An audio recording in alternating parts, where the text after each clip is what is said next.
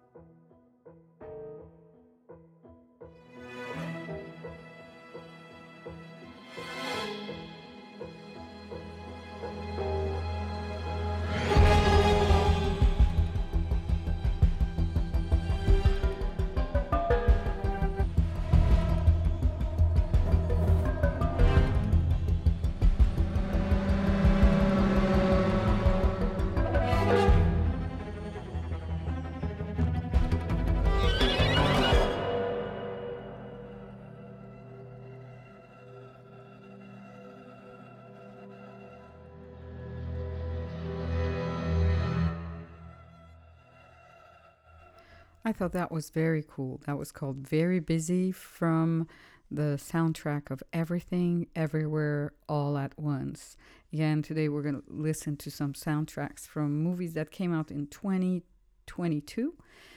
Next, we're going to listen to music of Ramin Djawadi, who's an Iranian German composer. He has written the music for uh, Iron Man in 2008 and also the HBO series Game of Thrones. He was nominated for Grammy Awards in um, 2009, 2018, and 2020. Um, so, yeah, he has uh, written lots of uh, the score for lots of great, well known music. And this one is for a movie called The Man from Toronto. This is an American action movie and it is directed by Patrick Hughes. It um, stars Kevin Hart and Woody Harrelson. Uh, yeah, so I haven't seen it, but the music sounded great.